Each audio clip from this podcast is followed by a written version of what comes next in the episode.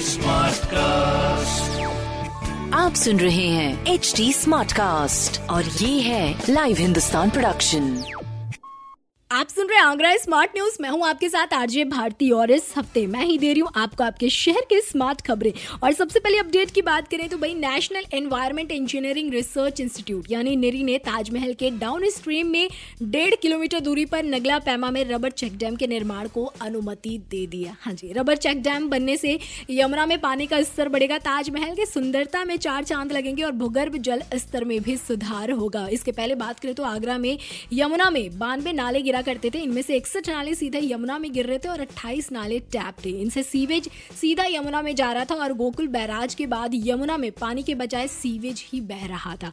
नालों से यमुना में जाने वाले प्रदूषित पानी व सीवेज के शोधन को धांधुपरा में सौ एम की क्षमता का नया एस बनाया जाना है और इसके साथ ही रबर चेक डैम के निर्माण से पूर्व इन नालों को टैप किया जाना है और एस का निर्माण क्योंकि आवश्यक है, क्योंकि इसके ना बनने से यमुना में प्रदूषित पानी नालों के माध्यम से जाता रहेगा। इसलिए एस की बात करें तो बीचपुरी के Sadar one one, Sadar one two Bodi का नगला, जगनपुर पीलाखार देवरी रोड और धांधुपुरा में अठहत्तर व चौबीस एम के एसटीपी बनेंगे, जिनका संचालन बीटेक बवाग द्वारा किया जाएगा। अगली खबर की बात करें तो एकलव्य स्पोर्ट्स स्टेडियम, जो कि कोविड काल में दो साल तक बंद रहा, जिसके बाद फाइनली यह खुल चुका है, और अब क्योंकि एक से चार मई तक राज्य स्तरीय ट्रायल होने हैं, इसके बाद ग्यारह से पच्चीस मई तक चयनित खिलाड़ियों का शिविर लगाया जाएगा। पच्चीस मई को छात्रावास के चयनित खिलाड़ियों का नाम भी घोषित किया जाएगा और साथ ही साथ प्रदेशीय सब जूनियर बालक मुक्केबाजी प्रतियोगिता झांसी में पाँच से आठ मई तक और प्रदेशीय सब जूनियर बालिका मुक्केबाजी प्रतियोगिता मुरादाबाद में बारह से पंद्रह मई तक होगी। बालक टीम के चयन के लिए जिला स्तरीय ट्रायल तीस अप्रैल को सुबह दस बजे से और मंडलीय ट्रायल दो मई को, दोपहर एक बजे से क्लब स्टेडियम में होगा। इसके अलावा, बालिका टीम के चयन को जिला स्तरीय ट्रायल 9 मई को सुबह 10 बजे से और मंडलीय ट्रायल 10 मई को दोपहर एक बजे से होगा और प्रतियोगिता में वही खिलाड़ी भाग ले सकेंगे जिनका जन्म 2008 से 2009 के बीच हुआ होगा। तीसरी अपडेट की बात करें तो अपनी ताश नगरी में कोविड केसेस की रफ्तार दोगुनी तेज़ी से बढ़ने लगी है। रोज़ाना नए कोविड केसेस सामने आ रहे हैं। बीते कल की अगर मैं बात करूँ तो 18 नए केसेस मिले, जहाँ अब तक उनसठ एक्टिव केसेस अपने ज़िले में हो चुके हैं। तो हो सके तो प्लीज़ प्रोटोकॉल्स को फॉलो करें मास्क पहनकर ही बाहर निकले और अगर अभी तक वैक्सीन नहीं लगवाई है तो जल्द से जल्द वैक्सीन के दोनों डोज भी लगवा लें।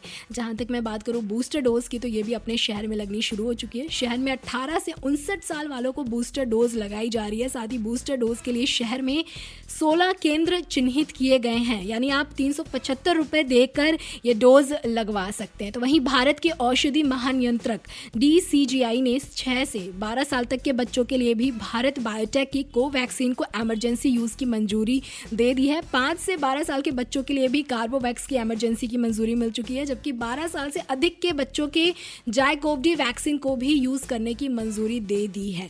यानी देश में अब पाँच से बारह साल और उससे अधिक उम्र के बच्चों को कुल तीन कोरोना वैक्सीन लगाई जाएगी। फ़िलहाल जब तक ये वैक्सीन या बूस्टर डोज आपको नहीं लगे, तब तक प्रोटोकॉल्स को फॉलो ज़रूर करें।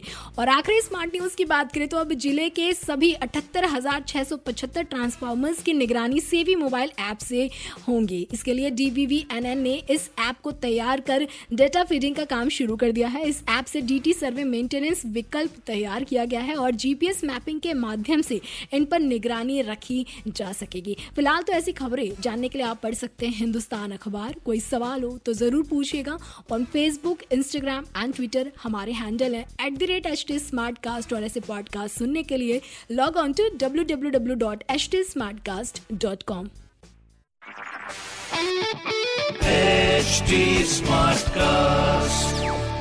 आप सुन रहे हैं एच टी स्मार्ट कास्ट और ये है लाइव हिंदुस्तान प्रोडक्शन